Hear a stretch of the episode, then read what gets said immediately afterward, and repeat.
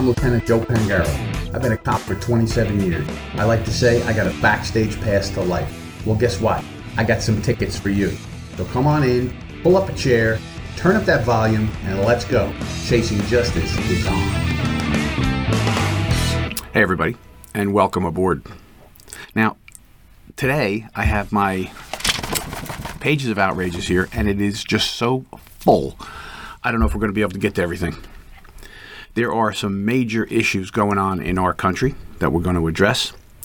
We're going to talk cultural things, we're going to talk political things, we're going to talk a couple of different things today. So, where do I want to start? Well, let's start with uh, environmental. All right. So, environmental. Right now, California is uh, is suffering from another, uh, what do they call it, atmospheric river. This time, it's in the southern part of the state. There's been, I think they said, 600 landslides. Now you hear that and you think half the world has fallen off. It could be a very small landslide in a neighborhood, block a road. It's interesting. I was in San Francisco area, Marin County, in January uh, of last year, and they had an atmospheric river going on for two weeks. Now normally it's 70 to 75 degrees every single day in January. The weather is sunshiny. It's beautiful. Well, we were there for 14 days, of which 10 of them was absolutely an atmospheric river. Uh, unbelievable. Uh, rain day and night. Uh, we were staying at an Airbnb and we were on a hill and there was a river coming down the street uh, off the tops. We did see landslides all over the place. Small ones, tiny ones, like uh, the side of somebody's yard at the bottom of one of these, uh, you know, where the rain pours down the street and goes into the culvert. Well, I saw a guy's house about five houses up from us. The whole front yard slid out into the road because the water happened to go underneath his yard and ruin the connection, I guess. And then we saw big ones where the side of, uh, of a hill came right down and covered, you know, two lanes of the road, making it imp- impassable. And then there were bigger ones uh, in other places. So I understand these atmospheric rivers. So is this is the question is, is this a climate change kind of a thing, or have we had atmospheric rivers forever? Well, I think the reality is we've had atmospheric rivers forever. Only now we got a 24 7 news channels, and we have people who want to use the climate as a cudgel, as a weapon to change how we live our lives and what we do. So we see that the Biden administration tried to get rid of your stove. They want to get rid of your stove. Next, it's your refrigerator. Then they want to get rid of your air conditioning, then the heating system that you use, the fuel you use to heat your house.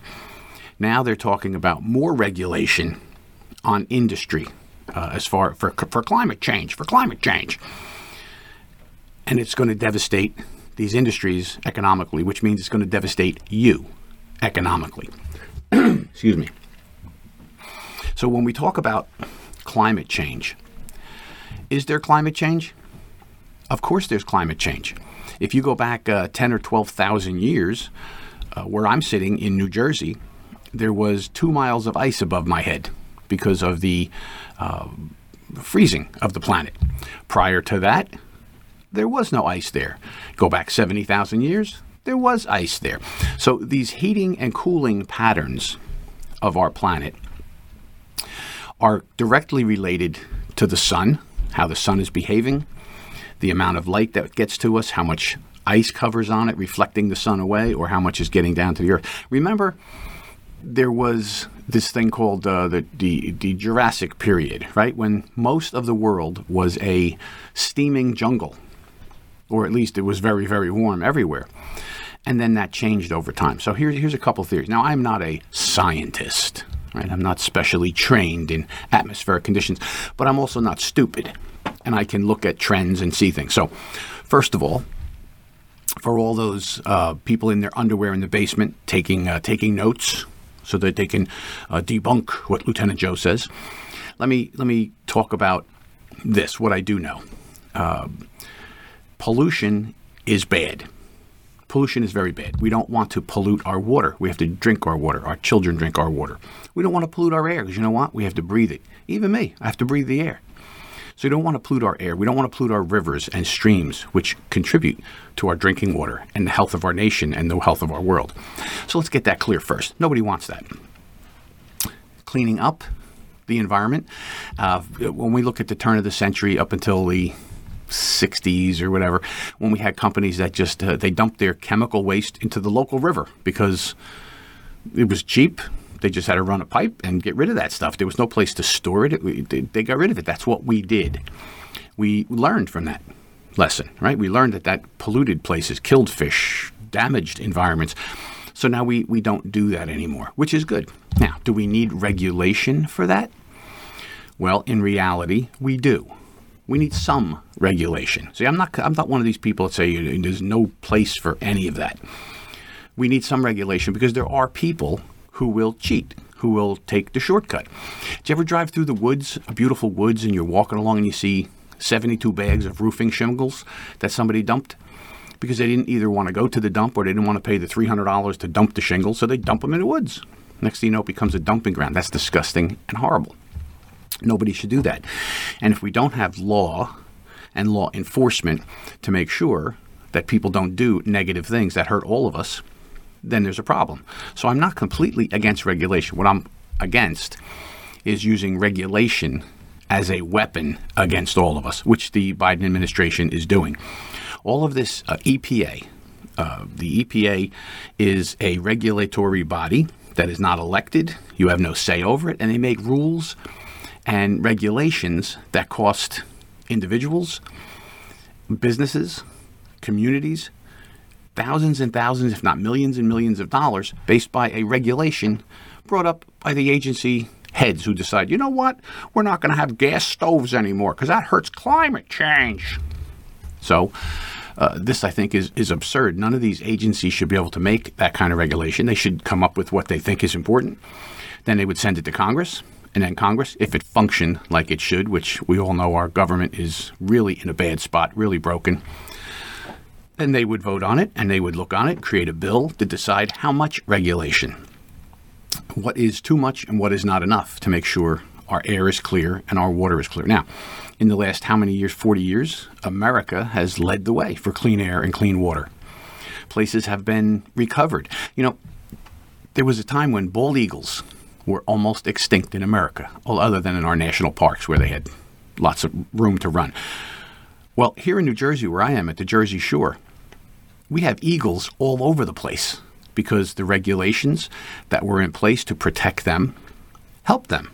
Uh, the chemicals that were loosed into the environment that helped hurt their eggs are gone, and now we have we have American bald eagles again. It's really wonderful.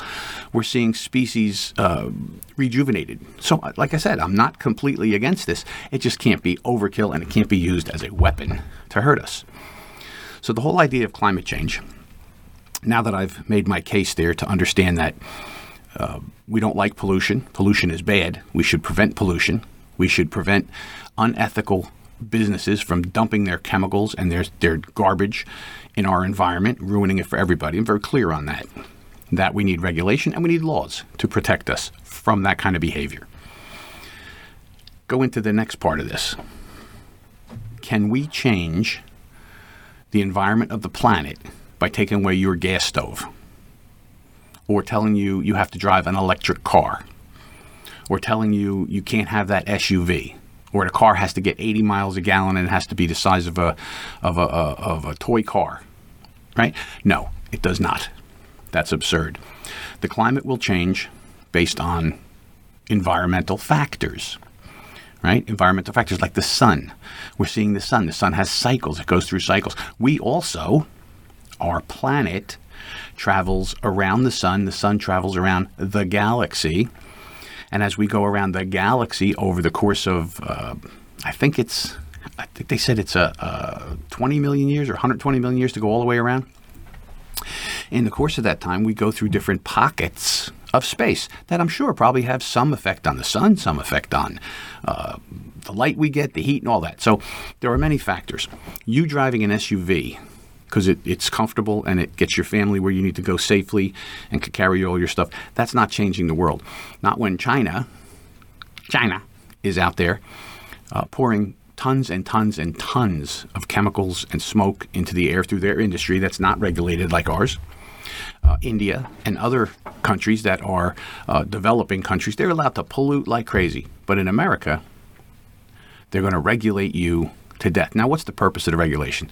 Is it to keep you healthy and keep the water clean and keep the air clean? Some of it is, but a lot of other stuff, like we're seeing, uh, everything has to do with climate change. The military has to do with climate change.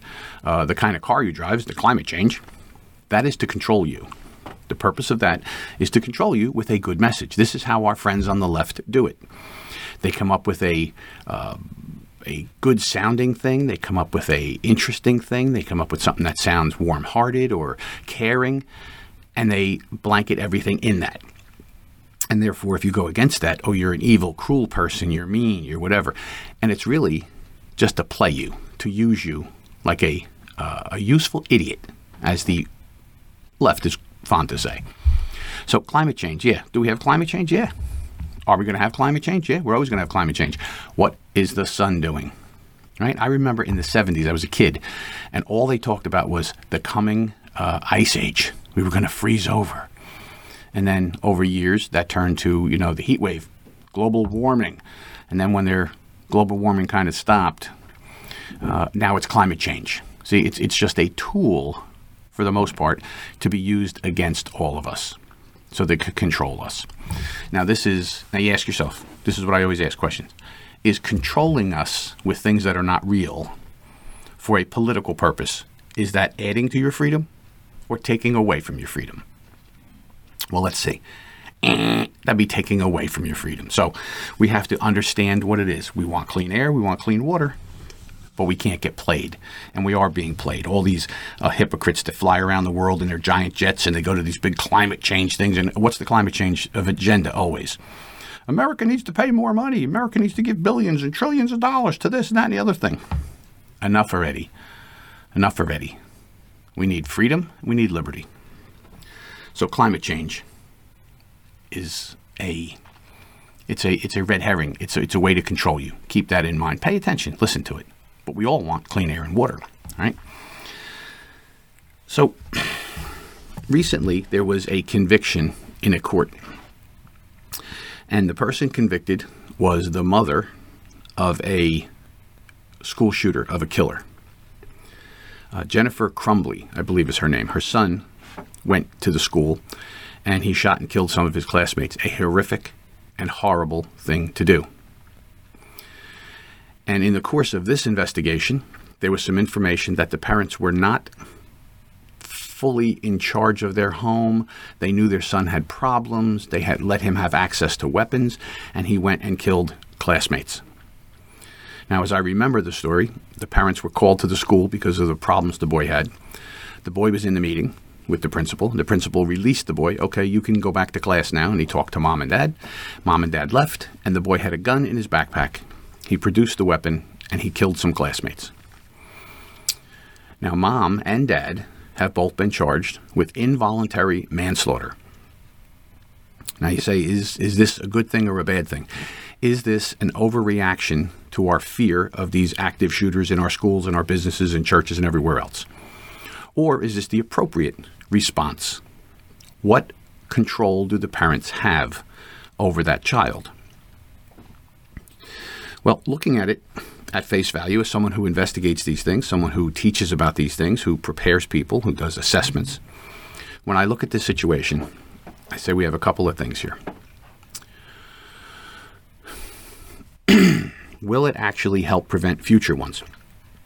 I don't know, it might. If other parents can learn anything from this situation, we have to understand fully what did these parents do. So we need a full accounting so for lessons learned. Did they know he had guns? Did he make threats? Were they aware of his threats? Did they find him to be mentally unstable and they still let him do it? Were they neglectful to the point that it caused the death of other children through their son's actions? This is a this is a, a change. This is a paradigm change in what we do with these active shooters. So will this have a tendency then to uh, extrapolate into other areas. What about a kid who uh, sexually assaults someone? And they've done inappropriate things in school in the past, and then they sexually assault somebody in school. Do we hold the parents accountable then? What about somebody who is um, in a gang and they go out and the gang kills five people, and the parents knew the child was in a gang? They didn't stop the child from being in the gang. do we now hold those parents accountable? You see, this is this is a, a big question.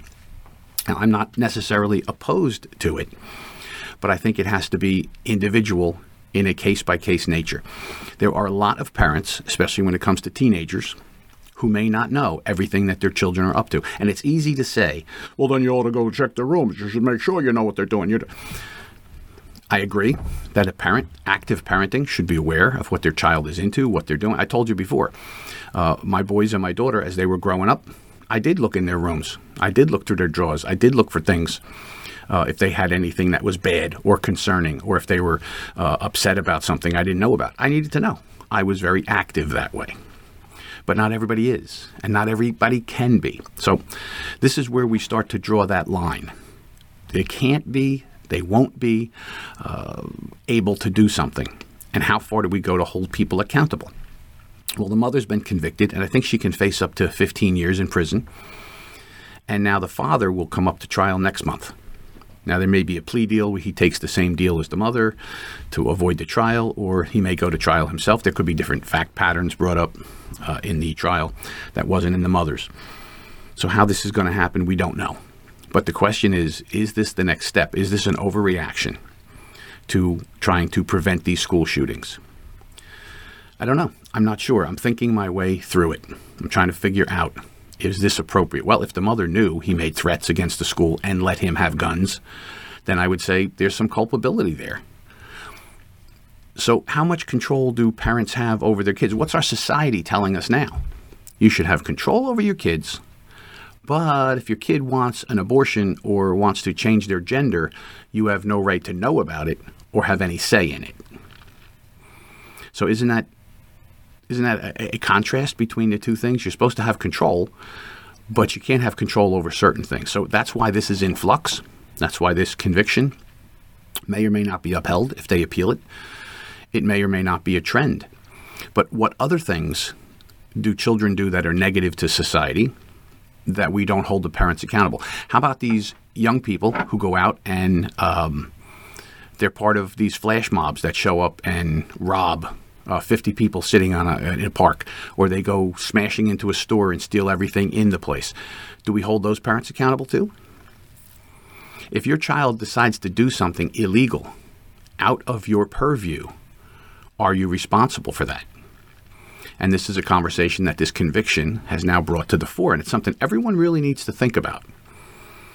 Because do you have control over your children when they leave the house? Think about yourself when you were a teenager. Right? I had a loving mother and a loving father. My father passed away early, but my mother was very loving. And me and my brother were we were good guys. We weren't bad guys. But did we test the boundaries of things? Did we experiment with things? Did we go out in the world and see what we could or couldn't do? Did we get ourselves into trouble once in a while? We did. Was that my mother's fault? Was I telling my mother at 16 when I was going out the door that, hey, me and my buddies are going to go do this and uh, this and that can happen? No. She was trusting that we would do the right thing, that we were good kids, we wouldn't get in trouble. Now, some of the kids I grew up with, they were bad guys. They did go out and commit burglaries. You know, hey man, look at this, look what I got. How'd you get that? Oh man, you know these these people go to work every day, and I know they're gone, so I went in their house and I stole this TV, or I stole this stereo, I stole this whatever.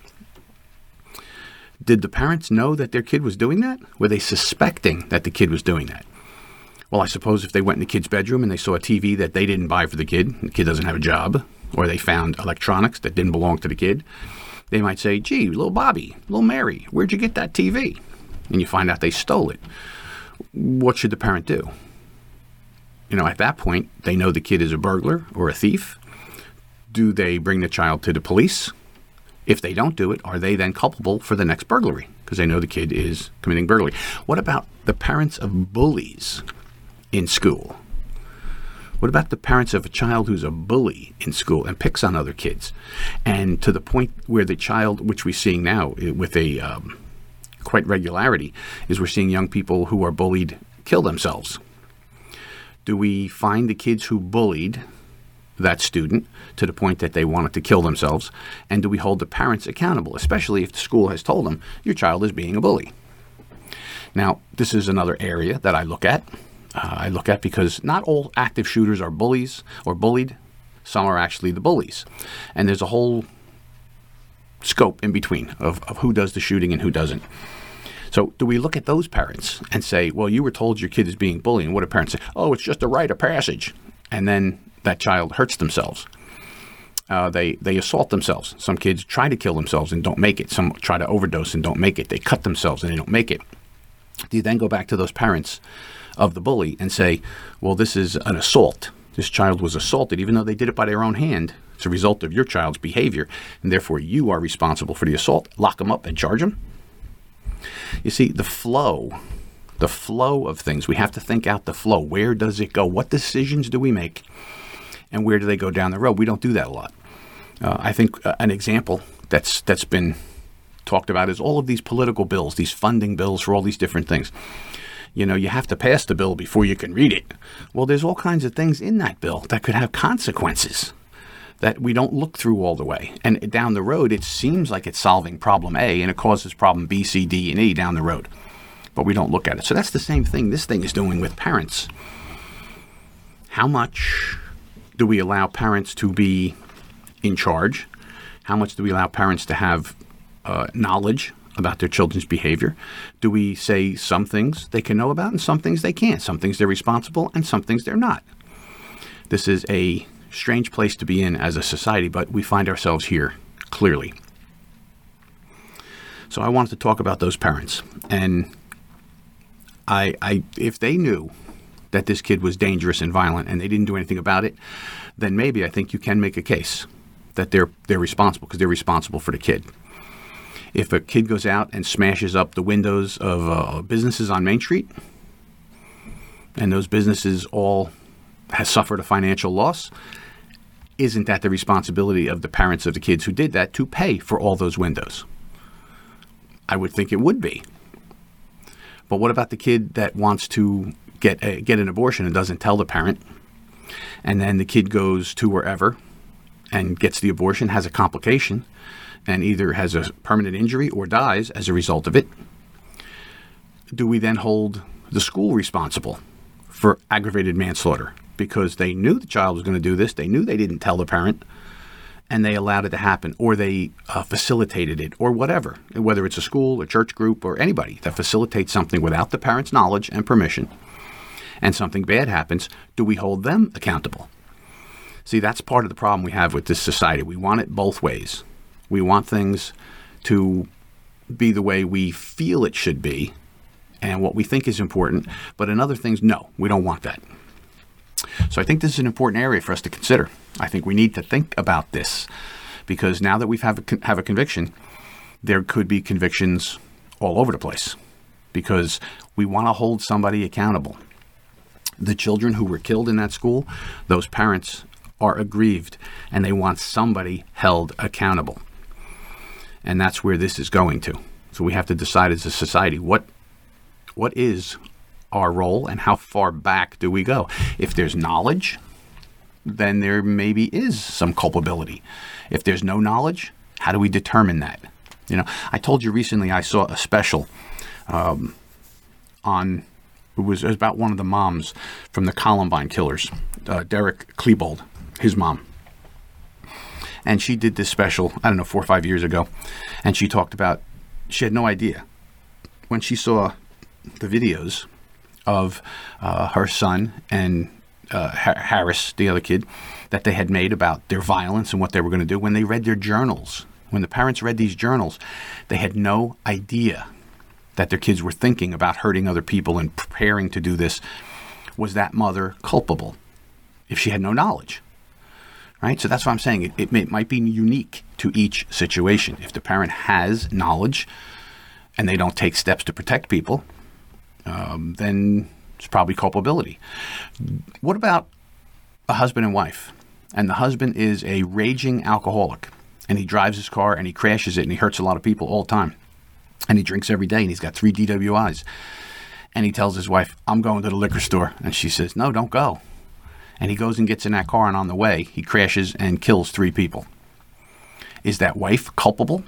Because she had knowledge. He's a drunk, he can't drive, he was not supposed to drive. He's had accidents, and he's on his way out the door with the car. What's her culpability? Should she have dialed 911 and said, hey, my husband is in a green uh, Mercury with plate ABC 123, and he's heading to Johnson's liquor store right now and he is intoxicated. Is that what she should do? And if she doesn't, is she culpable? So that's that's where this decision is very important because we're starting to see, and and, and I, I want to say this correctly. We're starting to see um, connective tissue between other people's behaviors and our responsibility in that. Now, this mother, like I said, uh, let's let's look at it both ways. If this mother knew the kid was violent, made threats, and had access to weapons and did nothing, you can make a case that you're talking life and death and she should have done something. If the mother had no knowledge of this kid's plans, for whatever reason, even bad parenting, she doesn't pay attention, she's got her own life, she's trying to pay the bills, go to work, whatever she has to do, and doesn't realize this kid is upset that he's having these uh, mental problems or whatever, just doesn't know. Is she then culpable then? And how are we going to draw this line? How are we going to ensure that the investigation is done properly? You know, one of the things I do is I teach police officers how to do quality, proper investigations, respecting everyone's rights, doing everything you would want to happen to a family member if they got involved with law enforcement. And it varies from police agency to police agency across the country. If you were uh, aggra- if you were received an aggravated beating from somebody on the street for no reason in a robbery and you were hospitalized, how the police in that town investigate that can make a difference between somebody being held accountable and nobody being held accountable of the case being messed up by prop- improper investigation, evidence handling, whatever. Certainly could happen. If you go to another city, it would be done perfectly. And again, to, to draw a, a, connection to our active shooters incidents, we've all seen the uh, horrible mistakes made by law enforcement in the Uvalde school shooting there were lots and lots of mistakes made by the leadership, especially, but there were a lot of mistakes made in that case. Then we saw Parkland. There was a failure there. And then we saw Nashville, Tennessee at the Covenant school shooting, and we saw how the Covenant school shooting was handled by the Nashville police. Almost textbook perfect in a way to handle it. Even though we did lose people in that, the police did a perfect job. So from town to town to town to city to city, you're going to get different results out of law enforcement.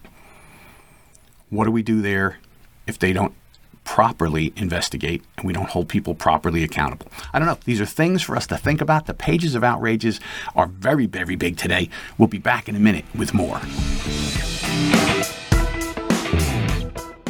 You've all heard Dr. McCullough and others share over and over the value of keeping your sinuses cleansed. It's a smart move all year, but even more so when we're cooped up inside. It's not really open for debate any longer. Those that live smart and live well pay attention to nasal and oral hygiene. Cofix RX has just the tools for the job with our nasal and throat cleanse. Click the Cofix RX banner on AmericaOutloud.shop to get 20% off your entire order. That's right, AmericaOutloud.shop. Use coupon code OUTLOUD. That's coupon code OUTLOUD for 20% off your entire order. Use Cofix RX because it works.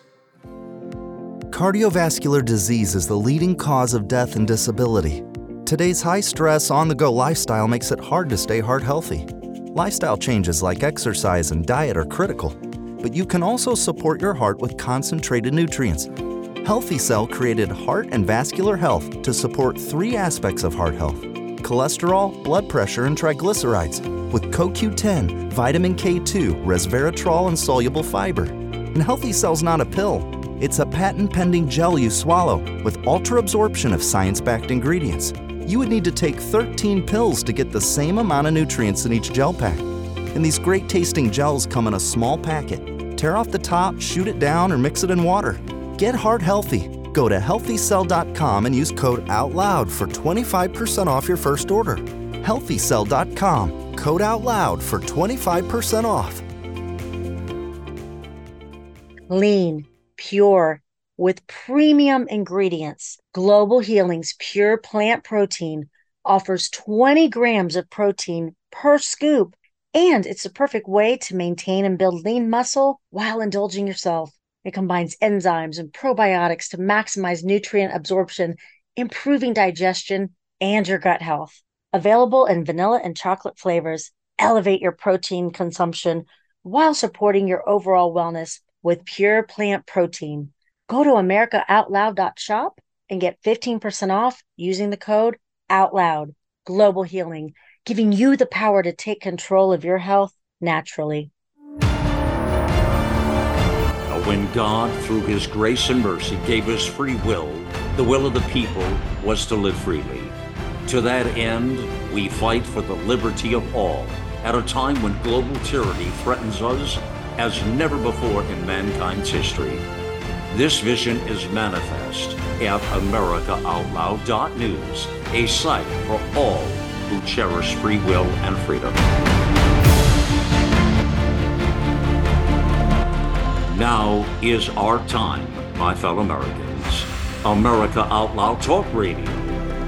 Liberty and justice for all.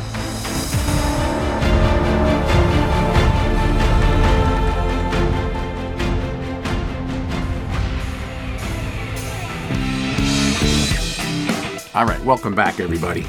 All right, so in our first part of our little get together today, we did talk about uh, some climate change, which is I don't know if that's cultural. That's that's in the science realm, you know. Uh, and then we talked about active shooters and, and culpability and our society changing.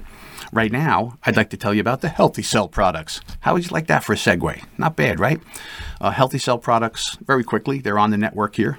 They're excellent. I take the immune boost. There's also stuff for your REM sleep. If you're having trouble sleeping, try it. I know it works. I know people that took it that had horrible time sleeping and now they sleep well. Uh, and then they also have the uh, focus factor, which is going to help you think more clearly. You know, you ever walk into a room and you say, Why am I in this room? You know, I, I don't know. The focus factor can help you. So the healthy cell products, they're on the network here. Go take a look at them. Uh, I use them, and that's why I tell you about them. All right, so my pages of outrages here. Um, let's talk a, a, cultural thing. Let's a, let's talk cultural for a couple of minutes. So we have we have seen in recent months, and I'm sure we're going to see it in the future as it goes. We have seen the uh, American singer songwriter Taylor Swift. Taylor Swift is an amazing young woman. How talented is she?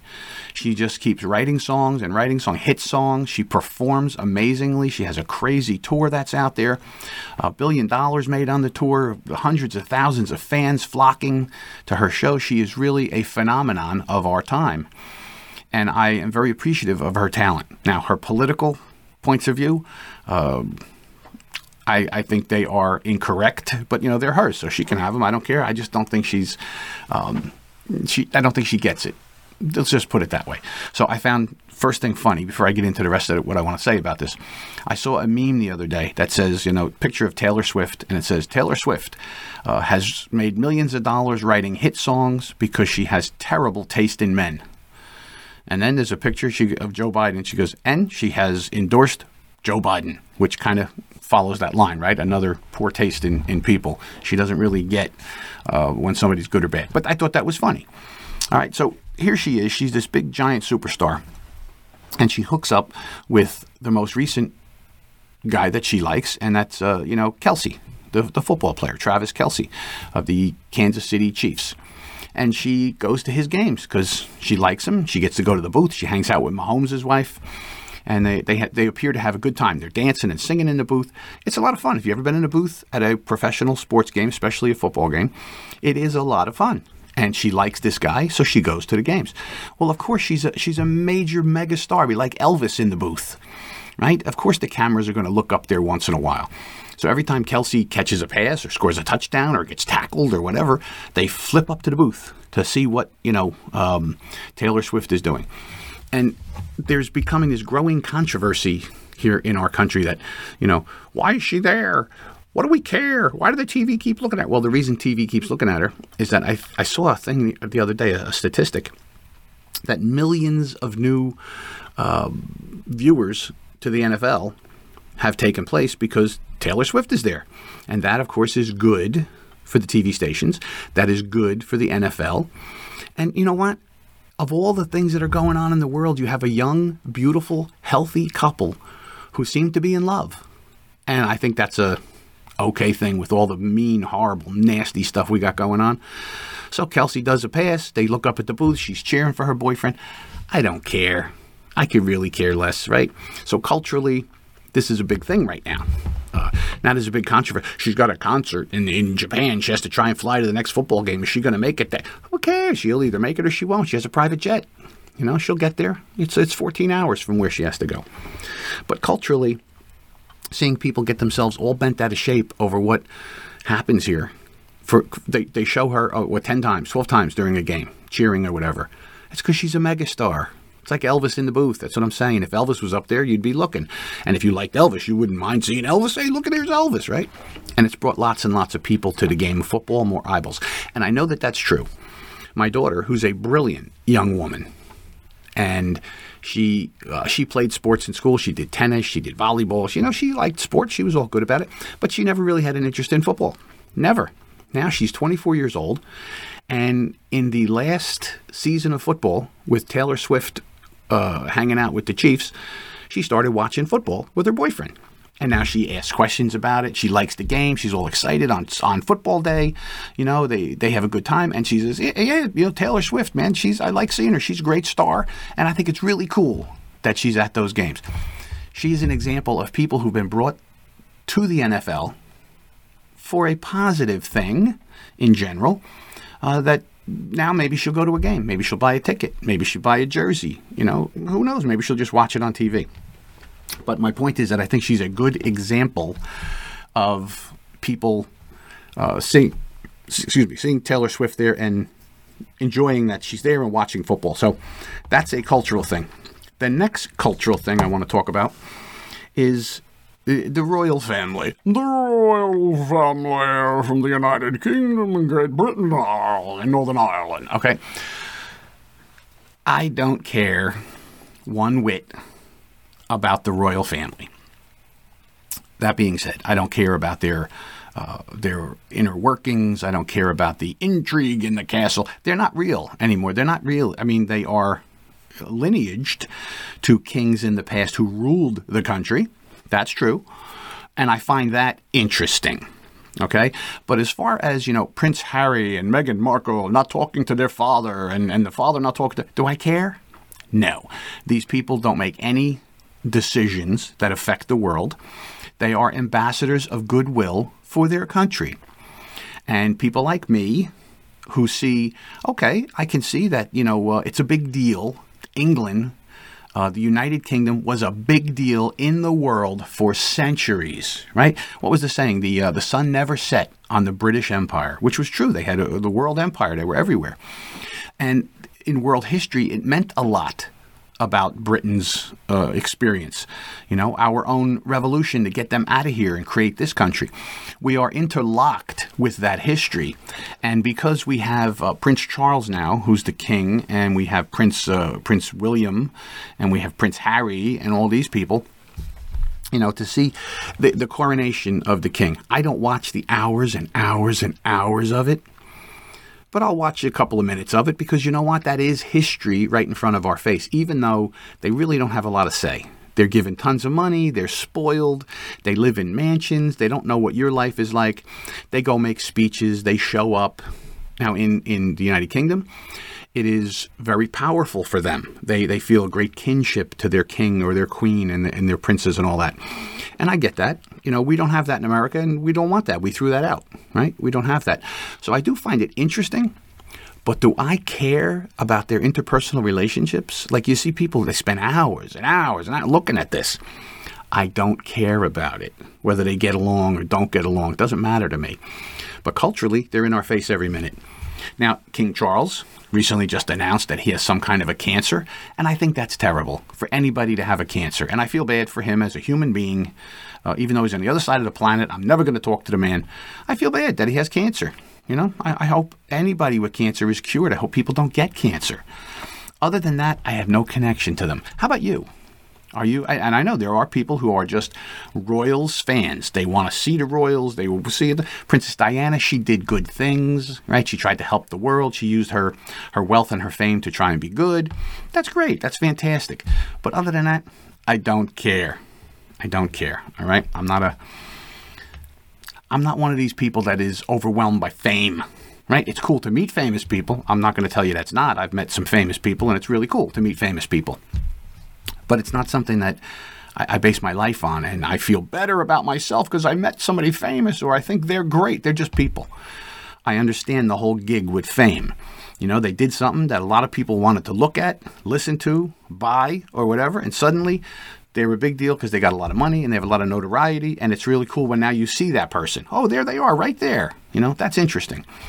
But other than that, I, am not shocked by fame. You know, I've met these people and they're very nice. Uh, and it is what it is, right? Culturally, I find it interesting that we do have people who are overwhelmed by the royal family. They follow every every detail. And Princess Princess Dominica from Radabashwaraga just decided to step down, and her son's going to be the new. Oh my gosh, it's the end of the world. What do you have to do with these people in their lives? Nothing. They're spoiled, rich people that have nothing in common with you whatsoever. Would it be cool to be royal? Yeah, probably. You know, one of the things you see them talking about now is Prince Charles. What if he has to step down? What if he dies? What if he has to leave? And then, you know, uh, William's wife had some kind of surgery. So it's all on William's shoulders. The pressure, the pressure of the monarchy is on William's shoulders. What does he have to do? Go somewhere and wave, sit down at a dinner, make a toast? Oh, now he has to do that twice in a day instead of once in a day. What? Yeah, really? How about you? Don't you have to go to work every single day? Don't you have to meet a deadline? Don't you have to pay the bills? That's pressure. That's a lot of pressure. Take care of your kids, make sure they do what they need, right? That's pressure. Oh my gosh, I have to dress up and, and go in a limousine to another party where they're going to fete me and they're going to, oh, clap for me and I have to wave. Oh, I have to do that twice. Oh my gosh, it's a lot of pressure. It's ridiculous. It's ridiculous. So that's cultural. Uh, what else is cultural? Let me let me look at my notes here. When, oh, how about this? Did you see this? Did you see this recently? Education has come into into focus after the pandemic, right? We were all watching our kids and their teachers interact and it created a a firestorm around education because parents were now listening and hearing what their children were being taught. And some parents didn't like some of that stuff. Some of it was um, not based on values that the families have and what are they teaching these kids and this and that. And you saw this whole movement of parents' rights, which, pretty funny, uh, how the uh, Biden administration goes after people like that. You are a potential terrorist if you come up to a, a board meeting and you want to know, are you teaching my kids uh, A, B, C, and D that I don't agree with? Oh, whoa, whoa, let's target that person because you're not following the liberal line. You might be a terrorist. You might be a criminal. Maybe we need to come after you. Let's find out who you are. What are you all about? What what do you buy? What do you listen to on the radio? You listen to that America out loud? Why, you must be one of those people who, who believe in the rule of law and who believe in the Constitution. You are dangerous to the rest of us, right? Culturally, we have just seen the woke kindergarten. The woke kindergarten. Now, do I think it's important to expose children to lots of different ideas and things? I do. I think it's extremely important that we teach children the truth about history and we teach children the truth about things that go on in the world and the differences in people so that they can understand the different cultures. I think that's very, very important. It is all age appropriate. It's age appropriate. What you can teach kids in high school, which they can talk about and they can debate and they can have ideas about what was right, what was wrong, what was based on the times, or what I think that's all very, very good to help students think, right? Critical thinking. Let's think about this. What was this about? Whose purpose was it for, et cetera, et cetera, whatever the topic is. I think that's great. Middle school. These are young people who are starting to break away from mom and dad and starting to become the young adults that they will become later in high school, then college, then out in the world. Can we express ideas to them that are different? I think so. But I think it has to be with the approval of the parents. The school is not there to raise my child and determine what my child should know and how they should know it and how it should be expressed. And the part that really I think bothers people the most is when whatever the topic is is they are told to children there's a right and there's a wrong and your parents might think the wrong thing right? Your your group might think the wrong. Here's the right thing. This is what you should think if you're a good person. That's what people don't want. That's what bothers people because you go against their their their own beliefs and how they want to raise their children, what they think is right. So I don't mind a discussion about any topic, age appropriate, but it has to meet the community standards. What do the parents want taught? So we see this conflict uh, growing in our country, and this woke kindergarten is another attempt by left leaning school boards to indoctrinate people into what they think is the right way to think about things. And they have some very radical people coming in to tell these little ch- in kindergarten. Right? I saw this video, uh, the news clip, and it was this woke kindergarten, and these little five year olds are dancing around the classroom uh, holding signs that say, No Trump, no Trump, no Trump. Now, these kids, do you think they have any idea who Donald Trump is, what Donald Trump stands for, what Joe Biden is, other than maybe the president, because they see his picture in the classroom? Do you have any idea what the cultural fight going on in, in our nation is about? No. And the teacher has told them that Trump is bad, MAGA people are bad, this is all bad, and you shouldn't be a part of it. And these kids are dancing around, no Trump, no Trump, no Trump, and they're going through other topics in with uh, with um, not two sides being expressed, with one side is correct and you should believe this, and the other side is wrong, and if you believe that, you're evil and you're bad. And that is damaging because you're teaching that young child something that may or may not be right, may or may not be true, may or may not fit what the family believes and wants to do. So let's turn the table on that, and let's say you have a teacher in there talking about the rule of law and the good things that Donald Trump did and how he was very good for the country and the economy. Do you think that that would be allowed to stand? Do you think that the school board there would say, well, that's what that teacher wants to talk about? Uh, and what if they were stomping around going, Biden is bad, Biden is bad? And the teacher was leading that chant, and the kids were making posters about Biden being bad or uh, negative, uh, negative commentary about other groups of people. Would that be allowed? That wouldn't be allowed for two seconds, and that is the problem. Right? So, age appropriate. Kids at that age in kindergarten have no idea about many, many, many things. They are just being broken away from mom and dad. They are in a strange environment. They grow to trust the teacher and they believe the things the teacher tells them. And it can be different than what the family believes. So, what we should be teaching kids in kindergarten is how to be kind to each other, how to be nice to each other, how to interact with other people, how to get over being shy, how to think as a, as a little person, how to understand the world around you. What are the colors? What do they mean? What do numbers mean? How do we read and write? And how do we use our imaginations so we can see the world? How do we be positive and healthy? Those are the things we should be teaching kindergartners. Right? We shouldn't be teaching them all this other cultural stuff that they got no idea about, but you're giving them opinions about it, and then they will grow up thinking that as opposed to thinking for themselves. So, like I said, when you get to middle school and you want to have a conversation about something that's in the news culturally, well, that's fine. I think that's okay because they're going to see it on the news. They're going to hear it. They all got phones. They all have, uh, you know, access to media. They're going to have ideas about it. They're all not going to be the same ideas. So it's okay to have an expression of ideas. I think that's okay. But the teacher can't rally for one side and put down the other side. If you present both sides of the case, or you informa- present information and you let the child think about it, talk to their parents about it, and try and work it out, I think that's good. And in high school, same thing. If you want to have debates and kids start to have real strong opinions in high school about things, they start to develop who they are who they are in the world, what their place is, what they want to do and be. That's all a great time to have a discussion.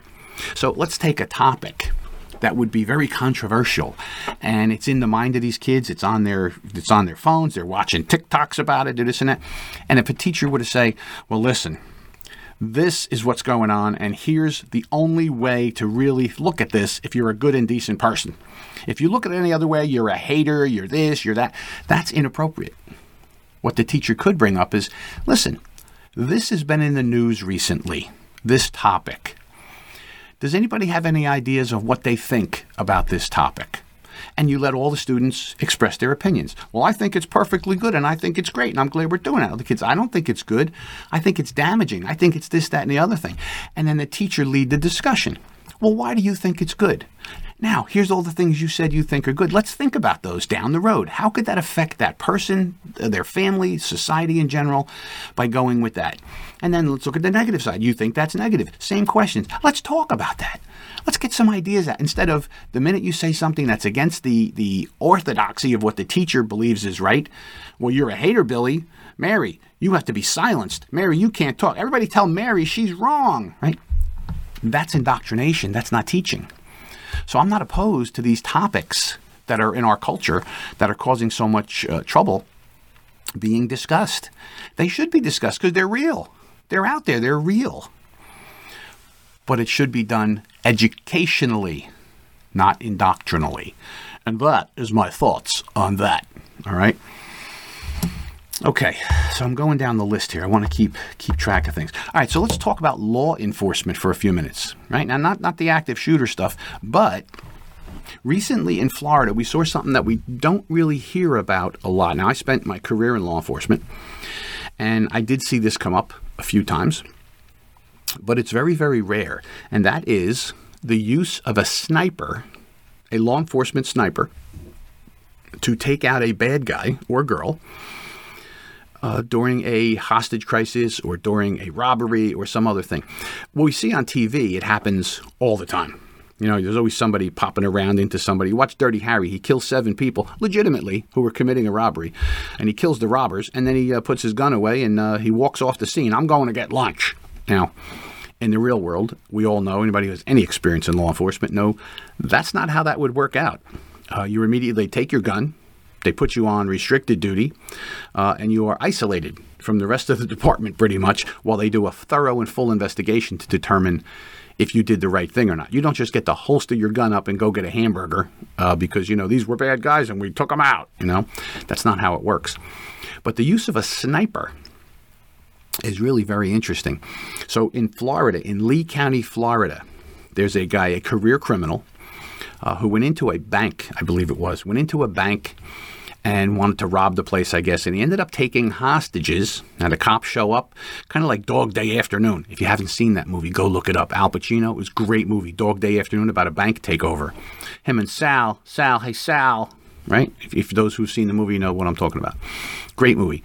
But this guy in Lee County, Florida, took over the bank and he had hostages and the police surround the place and they're trying to negotiate with him but he's getting more and more agitated and they do they did have a sniper in place who was watching the action inside the bank, watching what the uh, robber was doing with the hostages. Now, all police officers are empowered to protect and serve. You see, so they protect and they serve. Not only do they get, um, uh, you know, turn on old lady uh, McGillicuddy's heat when it's off uh, to serve, they also protect. And we protect by the we can protect a third party ourselves, a bad person, and a third person, uh, a victim, we can protect that victim with various levels of force depending on what's happening in front of us, right? So police are trained to protect. Well, the use of a sniper is really a tool. It's a tool. So this sniper is watching in the bank. The sniper does not necessarily have free reign to uh, to uh, go wet, as they say, uh, another uh, fire on the bad guy if you think you, you should fire on them. That is a decision that is normally made by the command staff in the area. They will review what's going on and then they will give instructions to that sniper.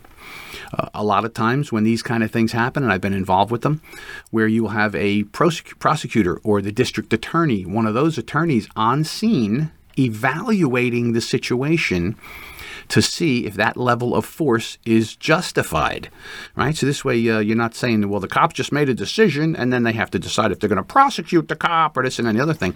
The prosecutor is right on scene, seeing what's happening and making that on scene determination of is the use of force proper. So in this particular case, the robber uh, was in there with a large knife and a couple of victims.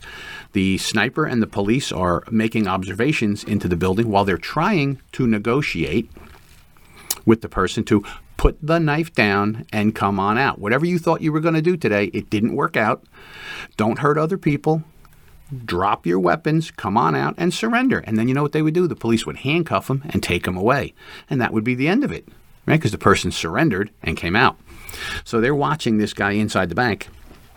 And at some point, he grabs one of the hostages in a headlock and puts the knife near the person's throat. Now, I don't know about you, but a knife on your throat, dragged across your throat, I hate to be graphic, could cut your throat open and you would bleed out and die very, very quickly. So at that point, is that person in danger of severe bodily injury or death? The answer would clearly be yes. So, therefore, when the guy was just running around in the bank, waving the knife at people, they didn't take a shot.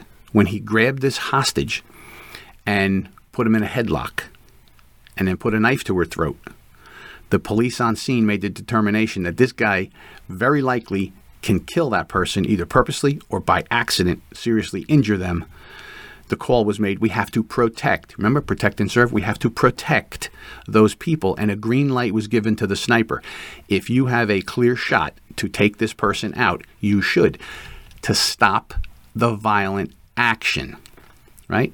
And that's what the sniper did. The sniper took a shot and killed the bad guy. Now, that's a terrible, terrible thing for that bad guy and his family that he ended up dying because of his decisions. Let's be clear on that. These were all his decisions. He decided to carry a knife. He decided to go to the bank to rob it. He decided to take hostages. He decided to grab that person and put the knife to their throat. He made all those decisions. He could have made completely deci- uh, different decisions. He could have got up in the morning and said, you know what? Let me go look through the want ads. Let me go get a job because I need some money. Let me go work and uh, earn a living so I can get health care and all that other stuff. Uh, let me go to the bank and open a bank account so I can put my pay in there and let it grow like everybody else, and then I can have a better life. He didn't make those decisions. He decided to go there with a weapon and steal because our society now tells people it's okay to steal. You can do what you need to do. So he went in there. He decided to take hostages, right? He decided to take hostages. Then he decided to put a knife to someone's throat and threaten their life. He made all those decisions the officers on scene and the sniper made the decision to protect the victims, which is what our law enforcement people do every single day. All right. So I found that that is in the in the world of law enforcement. Uh, I guess you could connect that to the mother being convicted for her son's actions, but the world is a changing place, my friends. We are going through lots of, I didn't even get to the political stuff yet. So I guess that's going to be our next episode. We'll talk about, you know, Mayorkas and Haley and Trump and Biden and all these other people out there that want to change our world for the good or the bad. And how do we stand in the middle of all that? So, what I'd like to say is keep in mind that the decision you make every day can change your life and your family's life. Do the right thing. Be kind. Be a better person. And no matter what you do, remember, be a part of the solution, not a part of the problem. We'll talk to you down the road.